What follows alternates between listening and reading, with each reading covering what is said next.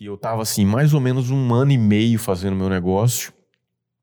Eu já tava ganhando um bom dinheiro, um bom dinheiro pro meu padrão da época, tá? Só para deixar claro isso aqui.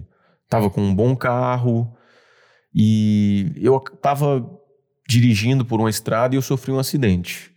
E nesse acidente eu acabei perdendo meu carro, meu carro rodou, capotou, bateu embaixo, bateu em cima, bateu de frente, bateu de traseira, bateu de todos Nossa. os lados que você possa imaginar. Nossa senhora. É, rodou, atravessou a pista. O carro foi parar numa ribanceira, assim. Ivan, é, eu nem gosto de ficar falando muito de religião, não. Mas naquele, na hora que o carro saiu da pista e foi pra ribanceira, ele ficou em cima de duas árvores, assim, que tinham um formato, parecia que era a mão de Deus ali Caraca, velho. Me segurando, cara, segurando o carro.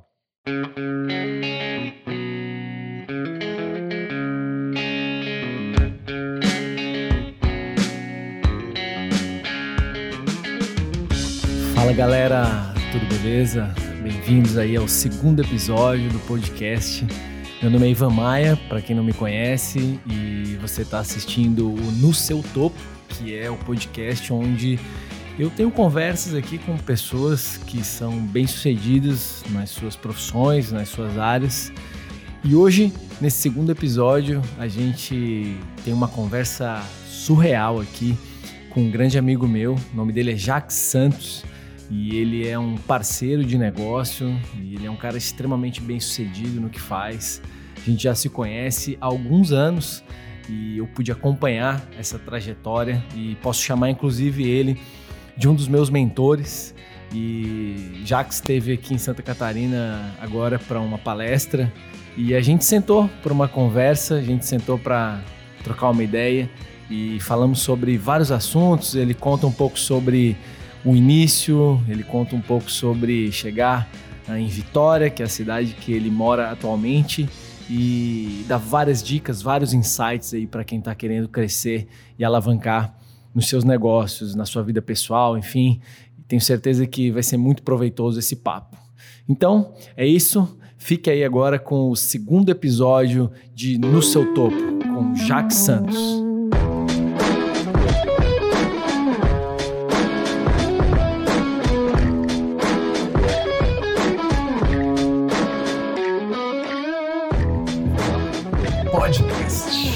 Lá. O que, que é o Vamos podcast? pro podcast, cara. Ó, primeiro vamos botar os fones aqui pra gente poder escutar a nossa voz. Vamos lá. E o podcast, cara, é um bate-papo, é um programa em áudio. Isso, de- libera aí o cabinho aí, porque senão vai ficar te atrapalhando. Pronto. Então, podcast é um bate-papo aí de áudio.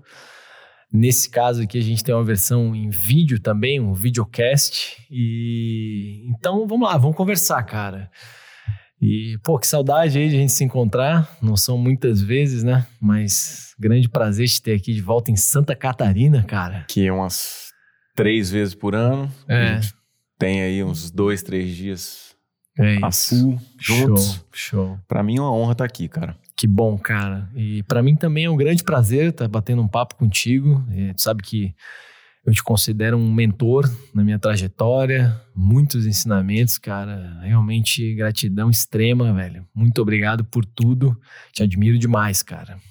Cara, ó, me sinto honrado com suas palavras aí, mas queria dizer o seguinte, que eu nem me considero mais seu mentor. Talvez até já tenha sido seu mentor algum, em algum momento. Hoje eu acho que a gente tá- já está mais ou menos no mesmo patamar aí de conhecimento, de experiência, e eu te considero como um igual, alguém que já está mais ou menos no mesmo patamar que eu tô, e alguém que de vez em quando eu dou dou uns puxões de orelha, dou, um- dou uns conselhos, mas Massa. te considero mais como meu amigo e alguém que já está no mesmo nível que o meu. Que show, cara. Pô, fico lisonjeado também, irmão.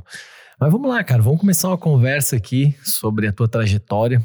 E, e a, a ideia aqui é a gente conversar um pouco sobre ah, esse começar do zero, né? De alguém que, que tem sucesso. Eu considero que tu é um cara de muito sucesso. E alguém que começou do zero e alguém que chegou aí no seu topo e eu te admiro demais. Eu sei que, que tu já tens um sucesso muito irado, cara, e enfim, vamos conversar um pouco sobre isso aí, velho.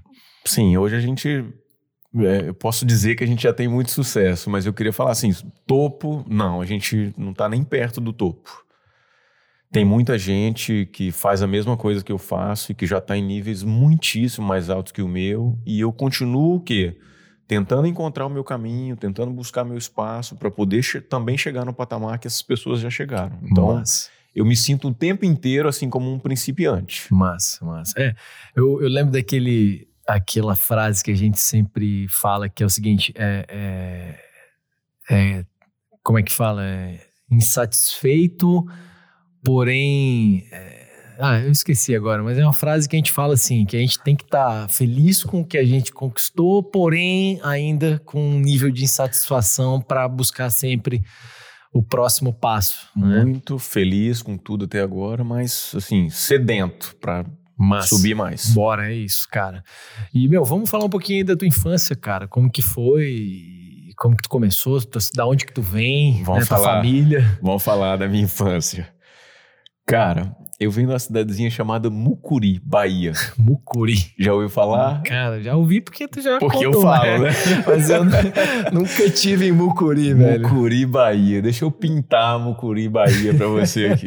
Mucuri. Tem hoje, alguma, tem alguma referência, velho, Mucuri? hoje mudou bastante, mas assim, a gente está em Santa, Santa Catarina. Então imagina alguma cidadezinha pequena de praia aqui de Santa Catarina. Tá. E só que lá é quente o tempo inteiro. E aqui tem fase que é quente, mas uma boa parte do ano também é bem gelada a água, né? Certo. Eu já tive muita experiência com essa água daqui, a gente indo surfar por aqui, não tem nada a ver com a água lá da Bahia. Nossa, só imagino, velho. Mas então, cara, a minha cidadezinha é, foi uma infância bem gostosa, uma cidadezinha bem pequena, onde todo mundo conhece todo mundo. É, assim, de poder, na infância, a gente poder brincar na rua, brincar na praia, sem os pais estarem tão preocupados com questão de violência, assim, que tem na cidade grande, né? Imagina, sabe aquela cidade onde você esquece. Isso já aconteceu comigo. Uma vez eu esqueci minha bicicleta, tava brincando com meus amigos, esqueci a bicicleta num lugar. Até hoje eu lembro disso. E três dias depois eu voltei e a minha bicicleta estava no mesmo lugar, na mesma rua. Só acontece em cidade pequena. E Será que eh, hoje ainda acontece isso, será, velho? Cara, difícil saber, mas. difícil. Isso é o passado. Cidade pequena, antigamente na cidade pequena, eu acho. é Então- a história, né? Foi uma infância muito gostosa. E Boa. eu fiquei lá, assim, até os 16 anos. Foi uma infância muito interessante. Boa, cara. E, bom, e aí, assim, ah, vamos, vamos falar aí já mais pra frente um pouco, falar talvez aí da tua adolescência. É, eu não sei como que era, assim, tua relação com os teus pais, o que tu, o, o que tu começou a fazer, mas alguma coisa que tenha acontecido ali, né, dentro da tua adolescência que te, que alavancou, assim, essa, essa tua visão pra para vencer, para não ser, sabe, só mais um garoto lá de Mucuri. Alguma coisa assim que tu possa falar dessa, dessa fase aí. Muita coisa. Muita coisa que eu vi. Vi meus pais trabalhando muito. Seus pais faziam, faziam o quê, cara? Meus pais, eles. Quando eu nasci, meus pais eram dois jovens tentando dar certo na vida. Meu pai estava assim com 30 e poucos anos, minha mãe com 20 e poucos anos. E eles estavam tentando dar certo na vida. Então eles tavam- já tinham tentado vários, nego- vários negócios. E um negócio deles que eles- onde eles acabaram dando certo foi assim que eles começaram um pequeno negócio de fazer refeições e vender. A cidadezinha tinha um potencial turístico, algumas pessoas iam lá visitar, e a pessoa não tinha assim nenhuma estrutura, nenhum lugar para poder comprar uma comida, comprar uma bebida, nada. Então eles começaram assim, fazendo comida caseira e vendendo lá para os tu- primeiros turistas ali da região. E esse negócio acabou começando a prosperar. Eles, de um negócio, assim, digamos, de fundo de quintal, onde eles preparavam as refeições e vendiam, eles montaram um pequeno bar, que depois se transformou num bar maior, que depois virou um restaurante, que depois virou um restaurante maior, depois uma- um pequeno hotel. E eles fizeram a vida deles, fizeram sucesso, montaram o patrimônio deles. São pessoas razoavelmente bem sucedidas na vida através desse ramo aí de bar, hotelaria, turismo, Massa. essa área. E, e aí nessa época tu trabalhava com eles, tu, tu entrou na, na, na jogada junto ali, ajudando, como é que foi? Várias, várias coisas que foram acontecendo enquanto eu era criança e adolescente, sabe? Primeiras coisas que eu primeiras coisas que eu lembro assim de empreendedorismo, de mexer com vendas, mexer com público. Deixa eu tentar puxar da memória aqui. Primeira coisa que eu lembro fazendo que eu podia dizer que já era um embrião de um negócio foi um negócio de vender laranjas. Vender eu e laranja. eu e mais um amigo lá da minha cidade, a gente pegava as laranjas, colocava numa cesta e saía pela cidade vendendo laranja. Isso eu tinha, eu era muito novo, eu devia ter uns sete anos, não mais que isso. Acho que eu não sabia nem passar o troco ainda. A vontade era de, de, de- ganhar dinheiro ali era maior do que as habilidades, né? Depois, cara, um pouquinho mais tarde, eu comecei um negócio de vender geladinho na praia. A gente fazia aqueles geladinhos, sei- como é que chama aqui? Sacolé e é tal. isso aí mesmo, Fazia geladinho o aqui. suco, um suco no, no saquinho e saía na praia ali vendendo aquilo. Sabe que aqui tem um, tem um pessoal que chama de um nome que é meio Não, estranho. melhor a gente não falar esse nome. Eu nunca gostei que falassem esse nome. Sabe como é que chamava lá? É. Brasinha. Brasinha. Brasinha era o nome lá da Bahia, porque era tão gelado que ninguém Ah, conseguia cara nem não segurar, segurava. porque era, Sim, parecia sim. que tava com a brasa na mão. Entendi. é um nome bem regional, é lá. Tá. É, que mais? E aí, um pouco mais tarde, eu comecei a trabalhar com os meus pais lá no, no restaurante deles. Comecei é, as funções que eu tinha lá dentro: limpar o restaurante, lavar banheiro. Já lavei muito banheiro na minha vida. que mais? Mais tarde, é, recolher coisa das mesas. É, eu ainda não, não tinha capacidade de servir uma bandeja com, com o prato que seria servido, mas eu recolhia os pratos que já estavam na mesa, lavava prato, lavava coisas lá.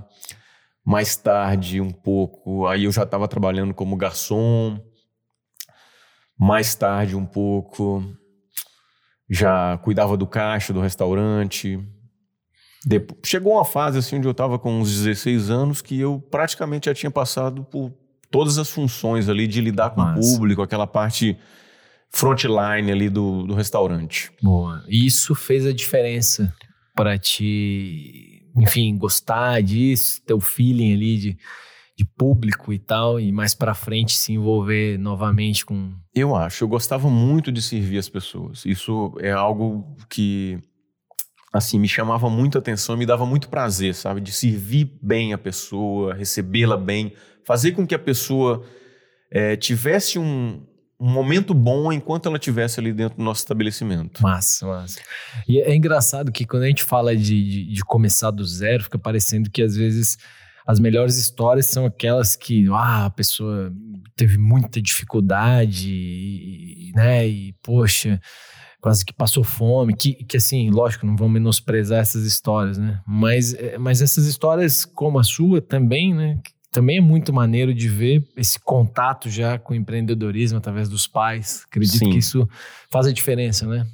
Sim, para mim esse exemplo dos meus pais aí foi algo realmente muito bom para mim. E ao mesmo tempo que eu trabalhava para eles, eu também tinha alguns negócios meus em paralelo ali, né? Outros negócios que eu tive nessa época aí. Um deles eu percebi que tinha alguns recursos sendo desperdiçados lá. Meus pais tinham um pequeno sítio que tinha algumas vaquinhas lá e ninguém nunca tirava aquele leite e vendia para lugar nenhum. Era algo que se perdia o tempo inteiro. E aí eu negociei com meu pai, falei, ó, se eu for lá pegar o leite, trouxer para a cidade aqui, você me deixa vender e ganhar o dinheiro disso aqui? Aí ele liberou. Virou aí, leiteiro de Mucuri. Aí Jacques sim, cara. leiteiro de Mucuri, velho. Mas olha aí, eu- aí eu tinha 13 anos. E, as- é, claro, eu não tô recomendando para ninguém, acho que nem é possível fazer isso hoje. Pois mas é. eu morava na roça lá, né? Então, com 13 Então, anos. trabalhar hoje é, é- não pode, cara. Não, mas não é nem de trabalhar, não, é de pegar o carro. Ah, É sim, que sim. Você eu já, o carro, já tinha uma missão de pegar o carro, tava na roça, não tinha policiamento, não tinha nada. A gente tava, digamos, no meio do, no meio do nada, lá no Sim. meio do... E aí pegava o carro, ia nesse sítio, buscava o leite todo dia, seis horas da manhã. algumas vezes já ali com uns 14, 15 anos, era praticamente ir direto da balada para ir para buscar o leite direto, né? Massa, cara. que mais? Outra coisa que eu tive nessa época aí foi um bloco de carnaval. o leiteiro de Mucurique também tinha um bloco de carnaval, bloco cara. de carnaval, você imagina? bloco de carnaval. A gente, eu e um amigo, a gente descobriu um nicho lá nessa cidade, que era o seguinte, a gente fazia umas camisas, uns abadás e revendia os abadás para o pessoal seguir atrás do trio elétrico ali. Foi uma fase assim, onde eu ganhei bastante dinheiro nessa fase. Nossa, aí, que irado. Vendendo né? leite e meu bloco de carnaval. Eu era um adolescente milionário. Uau. Claro, muito dinheiro pro padrão de um garoto de 13, 14, 15 anos. Lógico. Massa, cara. Umas histórias legais aí, né? O leiteiro de Mucuri que tinha um bloco de carnaval, velho. Pronto, isso aí foi a referência da tua infância, né? Irmão, e bom, e eu sei que hoje tu, tu mora em Vitória e e aí, como que foi ir pra Vitória, cara? O, o, o, o garoto lá, o menino de, de, de Da Mucuri, roça. da roça, que então chega na cidade grande, na capital do Espírito Santo. Ivan, E como que foi a experiência, cara? Os desafios? Como é que foi isso? Ivan, chegou um momento que a cidadezinha ela tava ficando pequena pra gente, sabe? Meus pais já estavam projetando isso. E assim, quando eu tava com 16 anos, já não tinha mais o que estudar na cidade. Eu já tava chegando no final do ensino médio, já, já, já tava ali no terminando o segundo ano do ensino médio, ia chegar o terceiro ano do ensino médio e não tinha mais para onde estudar ali. Beleza. E aí meus pais mandaram a gente para Vitória, no Espírito Santo, fica a uns 350 quilômetros dessa cidadezinha. E meus pais mandaram a gente Era, pra... era a capital mais próxima? Qual foi o, o intuito de Vitória? É a capital mais próxima. Salvador fica quase mil quilômetros de distância e Vitória ficava a menos de 400. Então, Vitória, na verdade, sempre foi assim, como se fosse a capital daquela região ali. Irmão, eu, eu só, cara, uma coisa nada a ver aqui com o papo, cara, que eu, eu acho que eu nunca te perguntei sobre isso, mas tu não tem sotaque de baiano, né? Teu pai puxa assim um pouquinho, mas eh, que- por que isso, cara? É, Lá não tem essa característica? É um sotaque bem menos carregado, mas quem é de Salvador, por exemplo, percebe que eu, que eu tenho esse sotaque.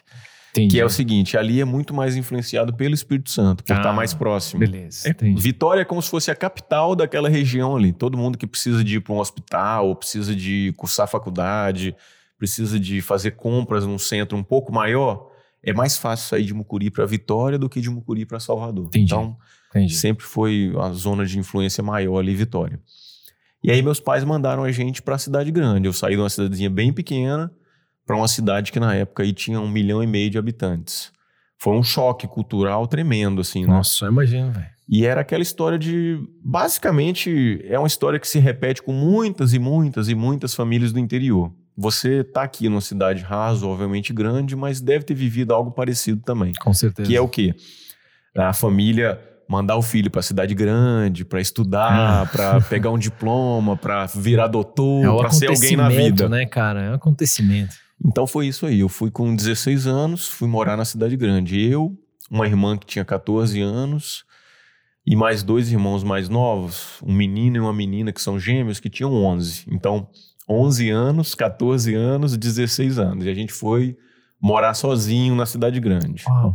Claro, meus pais estavam dando todo o suporte, estavam bancando a gente ali para poder estudar, mas a gente tinha meio que se virar sozinho lá na cidade grande. Então, assim, na teoria, eu que deveria cuidar dos meus irmãos, porque eu era o mais velho Aham. e teoricamente deveria ser o mais responsável, né? Mas na prática mesmo era justamente o contrário. Os meus irmãos que estavam cuidando Ih, de mim, caraca, porque eu tava, que, eu tava assim, me sentindo dono da cidade, né? Imagina, Mudança completa. Imagina, você sair de uma cidadezinha pequena para uma cidade de mais de um milhão de habitantes. Então eu tava muito interessado, assim, era em ir pra festa, arrumar namoradinha, aquelas coisas de garoto de 16 anos, né? Aham. Mas aí, cara, aproveitei e estudei bastante. Eu fui lá, a princípio, para fazer o terceiro ano do ensino médio, que seria Tá. assim o último ano antes do vestibular. Sim. E eu fui, aproveitei, estudei bastante, entrei na faculdade, tinha sido o primeiro lugar do vestibular ali na Universidade Federal do Espírito Santo para fazer administração de empresas. Administração, você cursou administração e. Mas e por que administração? Tu, tu, tu tava vinculando isso com, com empreender, com depois montar um negócio? Qual que era teu intuito? Sim, com certeza a ideia foi empreender. Porque quando eu escutava a administração, eu sempre quis ter negócios, eu sempre quis ser dono de negócio, dono de empresa, alguma coisa nessa linha. E assim, quando você pensa, vou estudar para ser dono de um negócio, qual curso mais lógico que vem na Sim. sua cabeça? Não parece uma coisa 100% é, é, lógica? É porque a gente tá vinculado a isso, né, cara? Pô, eu tenho que fazer faculdade, mas eu quero ter um negócio. Então, como que eu vou fazer? Qual que é o curso? Aí eu acho que para mim também vem administração. né? Parece lógico. Lógico. Só que deixa eu te falar. Não tem lógica nenhuma nisso aí.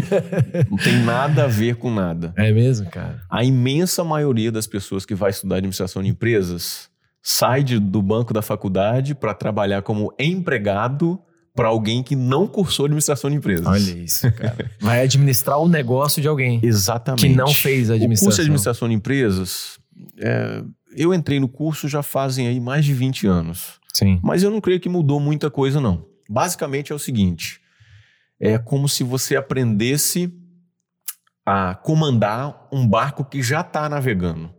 E não você ir construir o barco para colocar aquele barco para navegar. Consegue compreender a diferença? Com certeza. Basicamente é isso. Então a maioria do- dos administradores eles vão trabalhar como empregados para alguém que não cursou administração, mas o cara começou um negócio e aí o negócio começou a dar certo, o Total. negócio começou a crescer e aí ele precisa contratar um gerente, aí ele contrata um administrador para ir gerenciar aquele empreendimento dele. Sim. E um cara que, na grande maioria das vezes, nunca, nunca começou nada, né? Ele foi lá estudar para justamente administrar alguém que já tenha começado, né? A maior parte.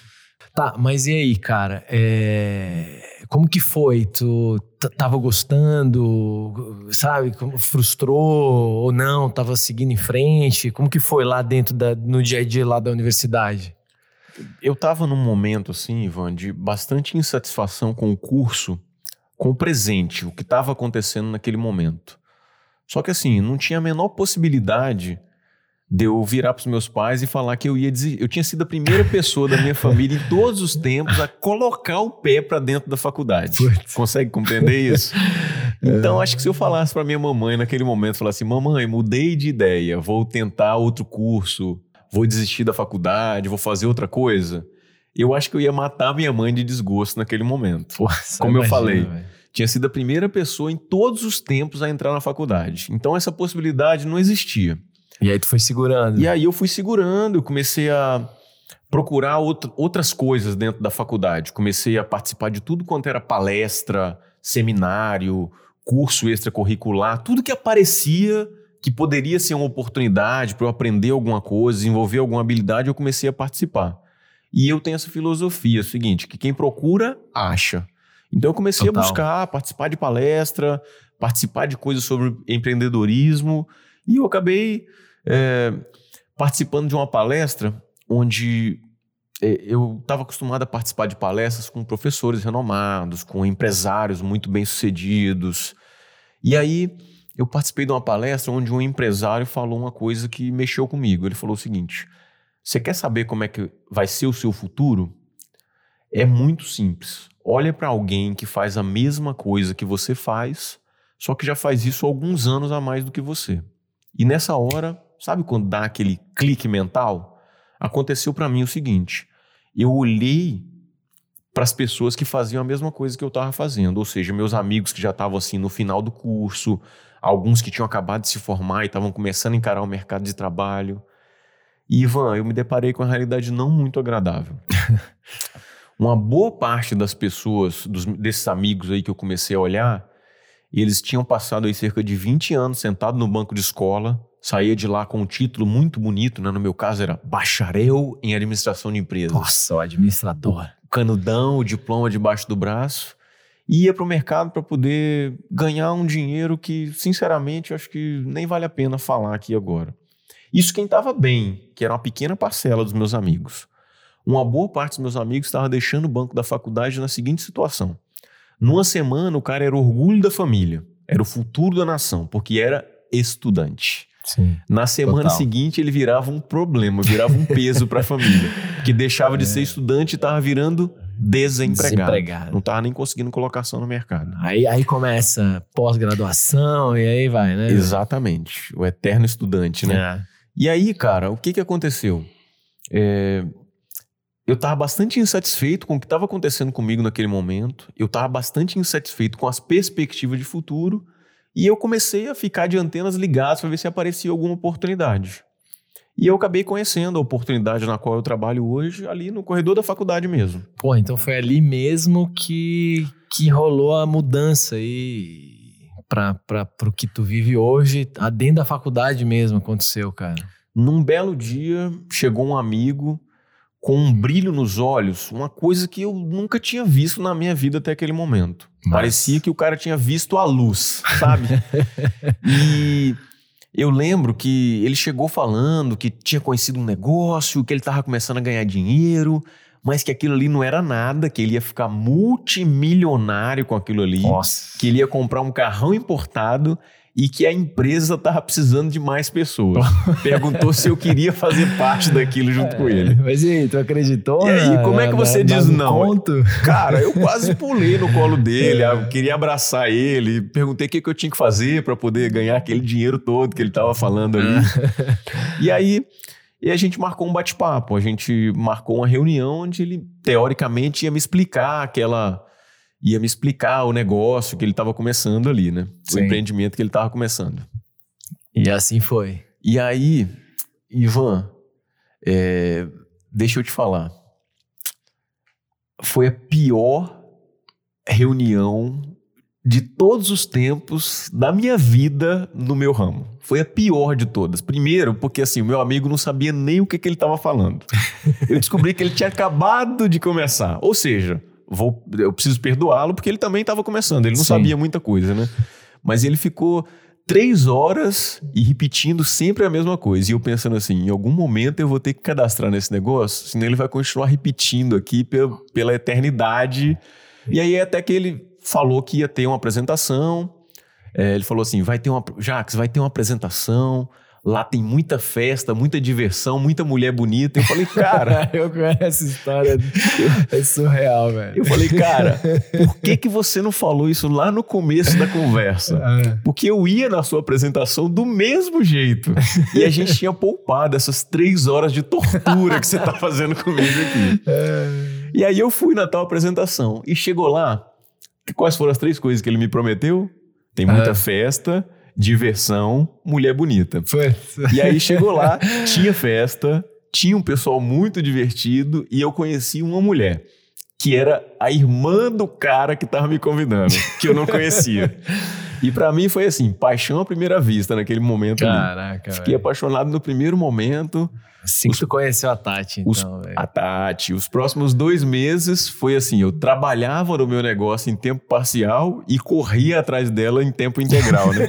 foi bem na base do cansaço. Assim, uma hora ela cansou de fugir e percebeu que era destino mesmo, que a gente ia ter que ficar junto. Caraca, o cara te mostrou um negócio e ainda te mostrou a tua esposa, cara. Ele não deve ter gostado muito dessa Pois segunda é. parte, né? Pois é, a gente ficou. Ele foi o único que não gostou nada da história. Mas eu preciso perdoá-lo também, porque ele me conhecia bem, né? Sim. Na verdade, a gente se conhecia muito bem. Então, é, digamos que nós dois não éramos companhias muito recomendáveis, Sim. se é que você me entende. por isso que ele ficou feliz, né? De, de você ter ficado com a irmã dele. né? Mas, cara, pra mim foi assim, realmente paixão à primeira vista. Hoje a gente tá casado, a gente tem quatro filhos e construindo nossa família aí. Porra, que legal, cara. Um filho, dois filhos, três filhos, quatro filhos. É. E tamo aí. Eu acho que, Não, acho que eu- hoje ele já tá quase aceitando a minha relação com a irmã dele, eu ia entendeu? falar isso agora. A gente, a gente tá falando, né? Pô, porque o cara me convidou. E na verdade é um parceiro gigante, Vinícius, né? Sim, sim. E cunhado, parceiro. E- mas até a, a conversa, ela, a gente começou falando do, do negócio que tu conheceu e aí já falou da. Né, porque acabasse conhecendo, talvez, eu acredito, as duas coisas principais aí da, da tua vida, né? Mas agora, vem cá, irmão, e, e vamos falar um pouquinho agora dos desafios de, de, de começar um negócio, independente de qual for, com certeza vai ter gente aqui escutando a gente, assistindo a gente de, de diversos ramos e tal, e, e, tenho certeza que a grande maioria é em busca de, de vencer, de dar certo, e, e, tu venceu, velho. Deu certo e tal, mas eh, algum desafio, cara? O que, que, que rolou desse, depois dessa situação aí, irmão? Desafios, cara, muitos desafios. É, porque assim, muita coisa se confunde, né? O ah. começo do meu negócio também foi a, a minha transformação de garoto certo. em adulto. Então, Total. a minha transformação de. Que, que idade tu tinha nessa época? Hum, eu comecei com 19 anos. 19. 19 anos e basicamente a minha transformação de menino em adulto acabou acontecendo aqui dentro desse negócio. Então no começo eu, eu tinha, assim, sofria muito por falta de credibilidade, por falta de habilidades, por falta de experiência. É, então, no começo foi muito uma busca, assim, de busca das habilidades. Eu olhava para os grandes figurões do meu negócio e eu notava que eles, eles tinham algumas coisas que eu ainda não tinha. Por exemplo, habilidade de falar no palco, é, capital para investir, várias habilidades e várias características. E eu olhava para eles e olhava para mim, olhava para eles e olhava para mim. E eu via várias coisas que eles tinham e que eu ainda não tinha. Então, no começo, foi muito assim de observar e copiar. Sim. Não, e, e eu penso que, é, cara, você tinha 19 anos, é, tava na facu... É, nessa época tava na faculdade tava na ainda, faculdade ainda. E, e, tinha começado um negócio. E, e, claro que a mentalidade de um garoto de 19 anos é aprendizado, né, cara? Não, talvez naquela fase ali o cara não tá só em busca do resultado, ele, ele ainda tá num mindset de, pô, eu tenho que aprender. E isso é, isso é muito saudável, né? Tem que aprender. Eu tava com muita disposição, ah, assim, para absorver tudo que eu pudesse e que me fizesse Total. crescer. É, um pouco antes disso, eu estava fazendo, por exemplo, um estágio, onde eu pagava, basicamente eu pagava tra para trabalhar, mas eu, eu não tinha bolsa, é, eu só teria direito à bolsa depois de um determinado período da faculdade, mas eu queria começar antes. E eu perguntei para eles: eu posso trabalhar sem receber a bolsa? E eles toparam e eu estava lá trabalhando de graça, mas em busca de aprendizado. aprendizado né? Então eu estava nessa atitude aí. Então era falando, voltando aqui para o começo do meu negócio, era observar e copiar, observar e copiar, observar e copiar. Teve uma época que eu estava assim, copia, eu via um palestrante no palco, eu via alguns algum dos grandes figurões assim da, do meu negócio e eu olhava para eles e eu anotava as coisas que ele falava na palestra, mas eu anotava muito da atitude deles, como é que eles se vestiam, sim, sim. como é que eles tratavam as outras pessoas, como é que eles eram também, assim, por trás do palco, ali nos bastidores, sim. o que eu podia observar. Total. E observando e copiando, observando as e copiando. né, velho? Teve uma época que eu tava, assim, é, convivendo tanto com os portugueses que até começar a falar com o sotaque de Portugal eu comecei a falar. E ninguém entendia nada, todo mundo ria de mim, né? Uhum. E eu, assim, meio que não sabia o que estava acontecendo. Eu falava, é, você tá rindo agora, mas vamos ver quem vai rir por último, né? Sim. E o tempo foi passando, observando e copiando, observando e copiando. E pegando sempre as características que eu mais gostava Sim. de cada um desses líderes, desses figurões que eu tô falando cara. E eu, eu vejo você falando sobre isso, cara, e, e eu lembro. De, até hoje isso acontece comigo e no início era uma coisa muito marcante que eu, que eu desenvolvi, e você falou agora, eu acho que talvez aprendi até contigo, mas é assim, quando eu assisto um palestrante, né, e, e eu assisto a, o conteúdo que aquela pessoa está passando, mas na hora eu estou prestando atenção em duas coisas. Eu estou prestando atenção no conteúdo que a pessoa está passando, só que talvez mais do que o conteúdo, eu estou prestando atenção em como ela está passando o conteúdo, né? Que é as entrelinhas da coisa. É, é, o real aprendizado, né? Como que a pessoa está fazendo aquilo, né? Linguagem corporal, Sim. você presta atenção nisso? Sim, total. Então. Então, lá no meu começo de negócio, Deixa eu tentar lembrar de alguma outra coisa aí marcante. Você estava falando sobre desafios, né? É. Eu tenho muitas histórias de desafios. É... Posso contar uma outra coisa antes de falar do desafio? Eu Manda tava aí, falando véio. de observar e copiar, observar e copiar, observar. É um papo, né, cara? Observar e copiar. É, até um dia, e sempre pegando, como eu falei, as características dos, dos líderes que eu mais gostava, né? Até que um dia Sabe quando eu me dei conta que eu já tinha me tornado um daqueles caras que antes Nossa. eu só tentava copiar? Você faz parte dessa história. Certo. É, O que, que vem aí, velho? Eu tava numa festa. eu tava numa festa. Cara, quando eu tô contando isso pra você aqui, eu, eu fico assim, até arrepiado. Parece que tá passando um filme na minha cabeça. Eu tava no meio de uma festa. Era uma festa muito importante lá do nosso negócio. E aí, o que que aconteceu? Eu tava numa reunião onde só podiam participar altas lideranças da empresa. E eu já fazia parte disso aí há algum tempo.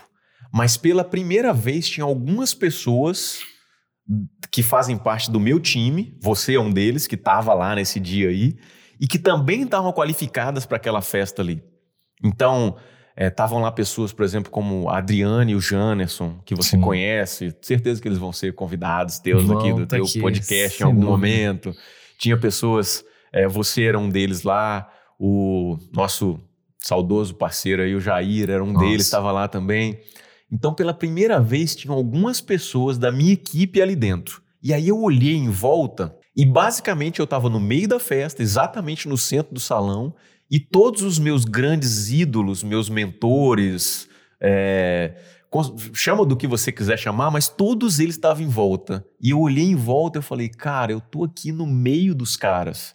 Eu já sou um deles. Eu faço parte dessa Antes, aqueles agora. caras que era só um sonho chegar perto deles, eu tava lá bem no meio e eu já tava, digamos assim, no mesmo nível que vários deles. Nossa.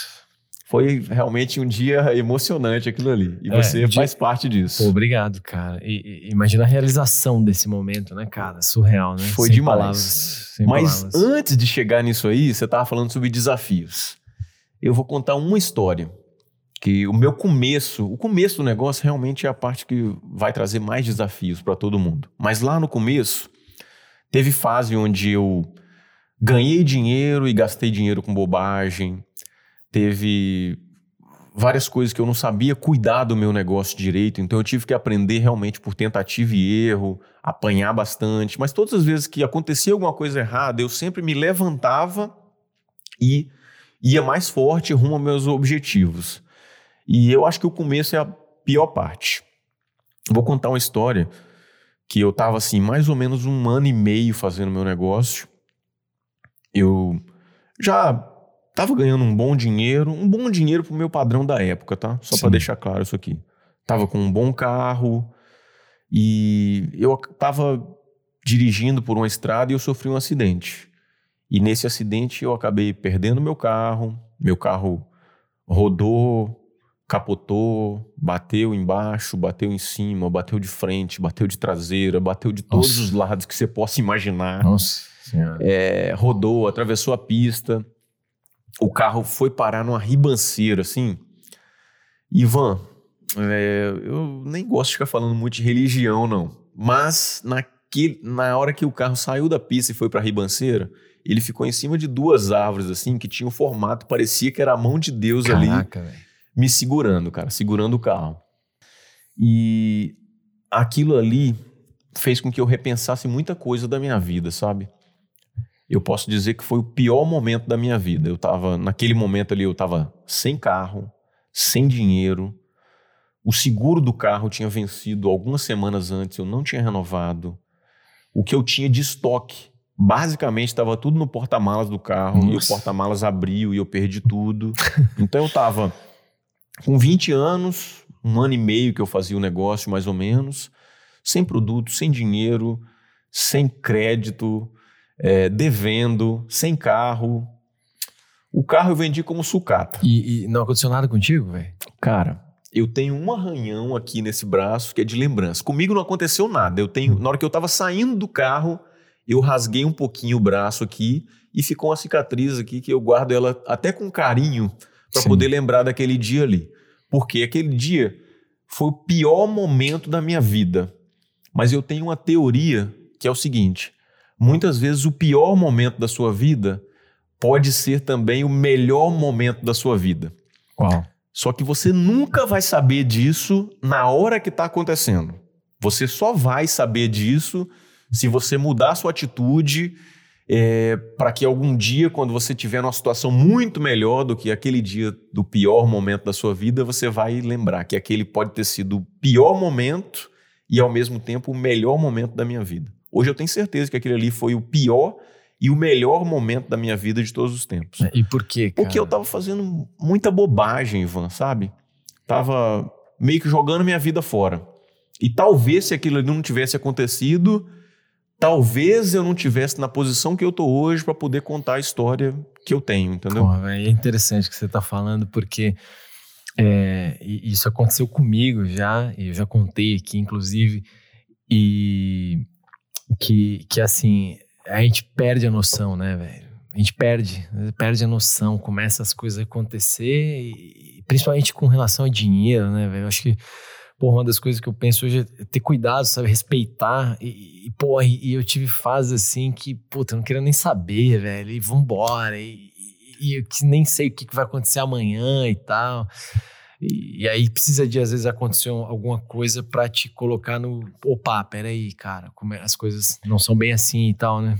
E essas coisas, esses eventos de mudança, assim, geralmente são eventos traumáticos sabe? A única, a única forma da pessoa mudar é quando acontece alguma coisa traumática na vida dele. Total. Geralmente são coisas não muito boas. É, às vezes a pessoa tá levando a vida dele no deixa a vida me levar e não tá muito preocupado com o futuro. E até o momento que acontece algo do tipo, deixa eu tentar te explicar assim, o que seriam momentos de mudança, momentos traumáticos que podem mudar a vida de uma pessoa. Às vezes pode ser um acidente de carro, como aconteceu comigo. Às vezes pode ser, sei lá, um, alguém muito querido da pessoa, ou às vezes ele mesmo está passando por uma doença e está sem dinheiro nem para pagar o tratamento. E aí ele toma a decisão de melhorar de vida para não passar por aquilo ali de novo.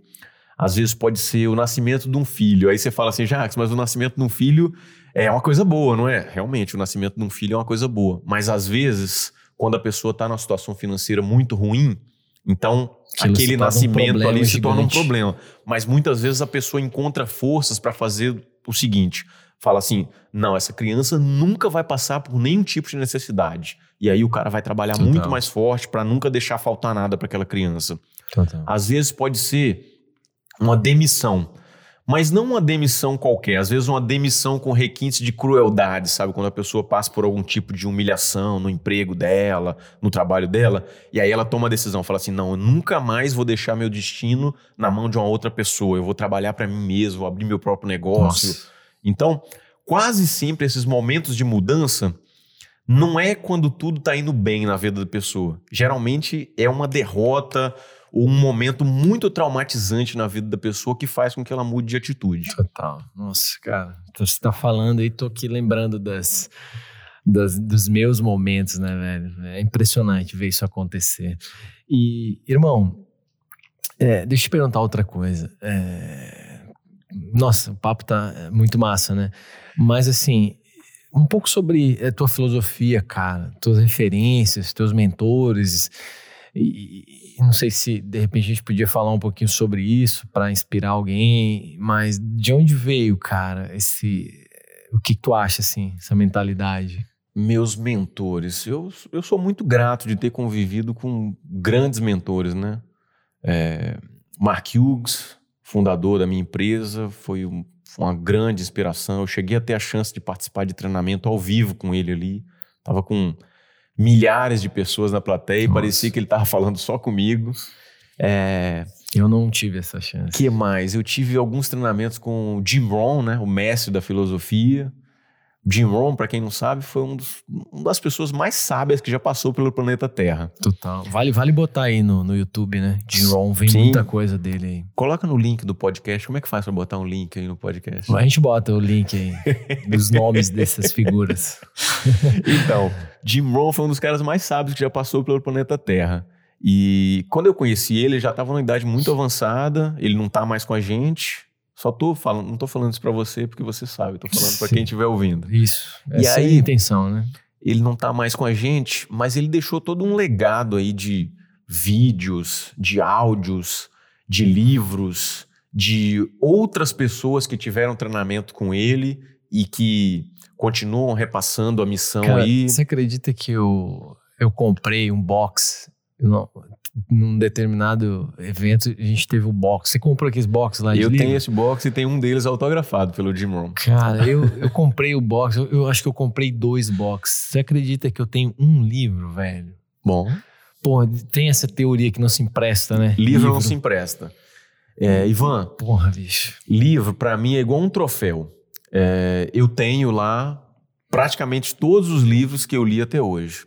Pro meu negócio, pro meu desenvolvimento, eu já li mais de 400 livros diferentes. Uau. falando sobre vendas, falando sobre finanças, falando sobre mentalidade, falando sobre várias coisas relativas ao nosso negócio. Total. E desses 400, eu não sei se eu posso fazer um merchan aqui, falar os dois que mais me influenciaram. Cara, eu acho que vale, né? Meu? Pode? A galera vai estar tá esse, que- Então. que, Desses 400 aí, se você pudesse ir no meio por cento, sabe? Uhum. E no top do top do top desses 400 aí, dois livros que marcaram muito minha vida. E eu li os dois no mesmo ano. E foi justamente o ano que eu posso dizer pra você assim, que eu saí de um momento onde eu tava ganhando um bom dinheiro e eu posso dizer que chegou um momento onde eu podia dizer assim, cara, tô ficando milionário com isso aqui. Então foi naquele ano ali e esse ano foi 2006. Eu li esses dois livros. Um deles chama-se Os Segredos da Mente Milionária, do T. Harvey. T. Harv Eker. E esse livro mudou minha vida totalmente. 2006, isso. né? 2006. Esse livro, quando eu peguei ele, eu não consegui parar. Eu li ele inteiro numa tocada só. Chegou, eu comecei a ler à tarde, chegou um momento assim na madrugada, eu não tinha terminado o livro ainda, já eram as duas, três horas da manhã talvez, eu não conseguia mais, meu olho já não aguentava mais ficar aberto, eu dormi. No dia seguinte, antes de tomar meu café, antes de fazer, antes de escovar os dentes, antes de, lavar o rosto, antes de fazer qualquer coisa, sabe o que, que eu fiz? Peguei o livro de novo e terminei Terminou. assim direto. então, foi basicamente numa tocada só. Total. Então esse livro mudou minha vida. Porque eu sou crente nisso aí, que pessoas pobres de mentalidade e pessoas ricas de mentalidade, elas pensam de maneira totalmente diversa sobre o mesmo assunto. Uma pessoa de mentalidade pobre e uma pessoa de mentalidade rica, sobre qualquer assunto, o pensamento deles e a atitude deles é totalmente diferente. Então, nesse livro, eu pude perceber algumas coisas que eu já pensava de maneira bem correta, eu pude perceber algumas coisas que eu tinha uma mentalidade totalmente errada sobre aquele assunto ali e fez com que eu mudasse. Esse é um dos livros. E O o outro, outro? o outro chama-se As 21 Irrefutáveis Leis da Liderança, do John Maxwell. John Maxwell, né? Então, é, nesse livro aí fala muito sobre estilos de liderança e você perceber. A ideia é o seguinte: é que você se torne um líder cada vez melhor, para que você consiga ter uma equipe de colaboradores cada vez maior e basicamente você vai subindo os degraus aí, montando negócios cada vez maiores. Que irado, cara. Que irado essas dicas. E. Bom, tá aí. Tá aí, dois livros, né? Dois já, livros. Já fez o, o merchan Já pros fiz o caras aí, E né? aí, se eu puder falar de um mentor, assim, alguém que me ensinou muita coisa, eu vou falar de um cara que é, não é segredo pra ninguém, ele sabe disso aqui, ele é meu melhor amigo, meu parceiro aí. E foi um, um cara que, quando eu o conheci, ele tava aí com uns 4, 5 anos que ele fazia o meu negócio. E aí, 4, 5 anos de diferença hoje, eu posso falar que é mais ou menos a mesma coisa que eu te falei no começo do nosso bate-papo aqui. Hoje, eu considero que a gente está mais ou menos no mesmo patamar ali de mentalidade. Mas naquela época, quatro ou cinco anos a mais do que eu estava, era uma diferença abissal, assim. Então ele tinha muita sabedoria sobre o negócio, é um cara inteligentíssimo e que me ensinou as coisas mais básicas e ao mesmo tempo as coisas mais importantes do meu negócio ali quando eu estava começando. Total. Então, Marco é o apelido Nossa. dele. É, é, Grande eu brother, tenho certeza que é ídolo seu também, né? então, Também, Marco, ó, um beijo pra você, meu irmão. Que, que legal, velho. E, e é, e é bom a gente lembrar e reconhecer. E, nossa, lembrar esses inícios.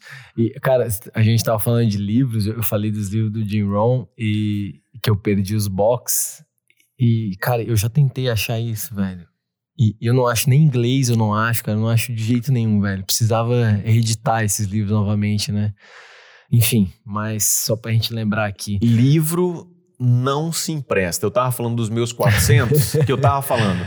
Todos os que eu tentei emprestar até hoje, a maioria não voltou para as minhas mãos. Sim. Então, livro para mim, Ivan, é quase como um troféu. Eu tenho basicamente todos os meus livros estão lá numa prateleira que fica no meu escritório lá, estão todos empilhados um em cima do outro e eu olho para eles e para mim são como troféus meus que estão ali, né? Mas, né? É, é. O Jim Rohn falava o seguinte: o Jim Rohn, é, um dos meus mentores, ele falava o seguinte: ele, ele era conhecido por ter uma das maiores bibliotecas de bibliotecas particulares do mundo, né? Ele tinha milhares e milhares e milhares e milhares de livros.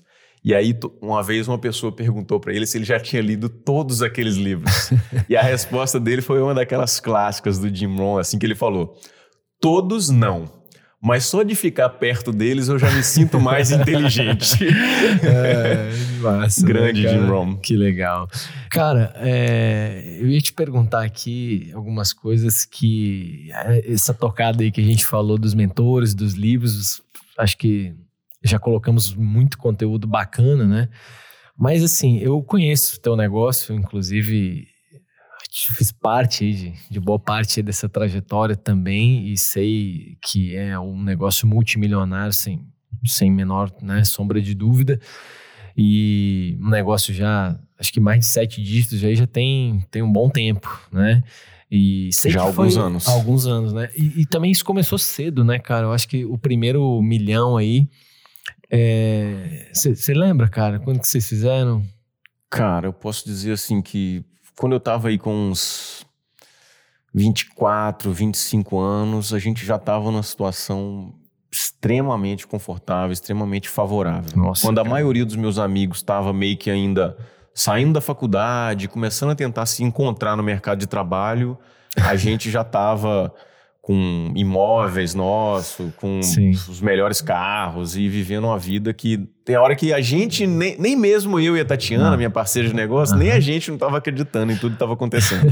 não, cara, e, e, é muito legal você falar isso, cara. Porque... E eu sei que você passou por coisa bastante parecida muito cedo, muito jovem sim, também, né? Sim, também, também. E, mas eu acho muito legal, cara, falando da história de vocês, que eu sempre te vi como um cara muito é, cara muito reservado, assim, sabe? E, e reservado e simples, né? E, e, cara, você tá falando aí de 24, 25, e eu lembro que, que quando tava chegando nos 30, tu já, cara, você já tava numa situação surreal, assim, me inspirou, assim, cara, eu me inspirou demais, assim, velho. E, e também das vezes que eu. Acho que a primeira vez, inclusive, que eu tive lá em Vitória e, e te vi pessoalmente.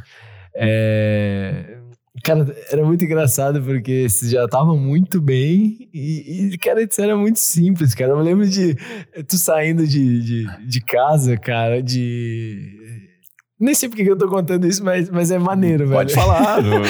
cara, é, você... Aqui é a vida como ela é. É isso aí, é isso aí, né? É, então, e, cara, você tava de caminho. Eu lembro, assim, foi muito marcante para mim, porque você era uma referência e tal.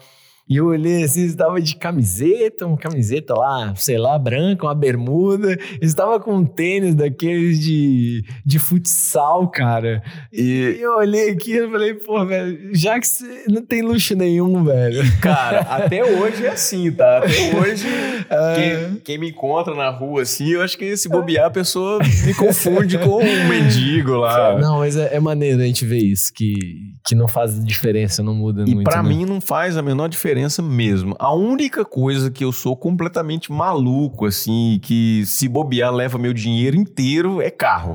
Carro, carro, carro. É, às vezes, eu, uma coisa assim.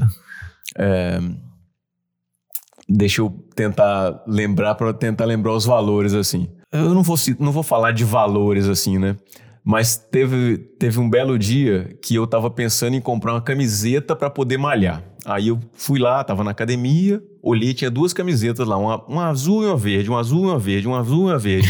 e eu olhei para as duas, eu não consegui. A camiseta custava, ô Ivan, sei lá, uns 20 reais, 30 reais. Ah. Eu olhei pras duas, olhei pras duas e pensei, sabe que eu não tô precisando de uma camiseta nova e deixei de lado. Aí no mesmo dia eu precisava de uma peça de carro que custava mil vezes mais que a camiseta. E a pessoa me falou, essa peça aqui vai te dar tanto mais de potência no seu carro e vai chegar mais rápido, vai ter mais tantos cavalos, mil vezes mais. Nossa. Cara, eu acho que eu entrei num transe, assim, que na mesma hora eu já tava pagando a peça lá pra poder dar mais potência no carro. É a única coisa que leva meu dinheiro, assim, que se eu não parar pra pensar. é, teve uma fase que eu tava com dois carros que nem a minha mulher sabia que eu tinha o carro. E A gente matar se ela soubesse. soube. Exatamente. Como a gente já tem, assim, alguns. Além dos carros que vocês já tinham, né? Teve uma época que a gente tava com oito carros. Nossa senhora, tá aqui, velho. Que isso. Que eu achava que nove era muito exagerado. Mas eu tô conseguindo largar o vício, sabe? Hoje eu Tá não tô mais certo. com oito carros, tô só com sete. Eu consegui Tá me certo. desfazer de um. Aham. Você tava contando a história da, da BMW M6 lá, É. que você transformou ela num. Ela já é um, Sim. um animal, né? Você Sim. transformou ela num Esse- um animal vezes dois. Esse carro aí, ele é original, assim, ele vem com 600 cavalos. E a- eu tô tentando, a gente nunca sabe, porque muitas vezes, muitas vezes tem alguém com um projeto muito mais maluco que o seu e acaba chegando com um carro muito mais potente, né? Mas eu tô tentando fazer esse carro aí começar a chegar perto aí dos mil cavalos. E esse é nosso projeto aí. Vamos ver até onde que vai Mas- essa brincadeira. É uma brincadeira de. É que ah, dizem, né, que a única diferença entre os adultos e as crianças é, Eu- é só o preço do. O tamanho dos carrinhos. É, o tamanho dos carrinhos, o preço dos, dos brinquedinhos, na real, né? Mas, mano, vamos lá. Pra gente finalizar esse papo aqui, vamos falar alguma coisa, assim, que, que tu considera diferencial, cara, pra que uma pessoa normal, uma pessoa simples, consiga atingir esse tipo de. Se, claro, velho, se isso for também do, do interesse de alguém que estiver assistindo, que eu, escutando isso, que eu tenho certeza que vai ser de muitos, né? Mas al- algum, algum mindset, cara, alguma habilidade, enfim, alguma qualidade, o que, que, você, que, que vê, assim, de alguém que, que quer chegar lá, assim, tá, tá, tá buscando isso, velho? Ivan, eu acho que sucesso não é muito uma questão de habilidade, não. É mais uma questão de insistência e persistência, sabe? Total. Eu sou fruto disso. É, se eu te disser que eu vi gente muito mais talentosa e muito mais habilidosa que eu desistindo no meio do caminho, eu não estaria mentindo. Eu já vi pessoas que eu apostava, falava esse cara vai ser um monstro dentro do meu nego... dentro da dentro da minha empresa, dentro da- do meu negócio aqui. Esse cara vai ser um grande campeão, um gigante.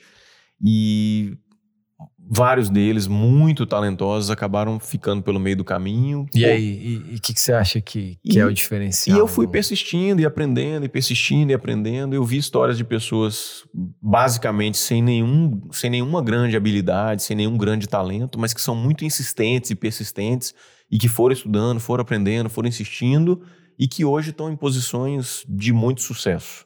Total. Então, a, a persistência ali, a resiliência vale mais do que a habilidade. Na né? minha opinião, vale muitíssimo mais. Sim, sim, sim. É esperar porque uma hora vai chegar.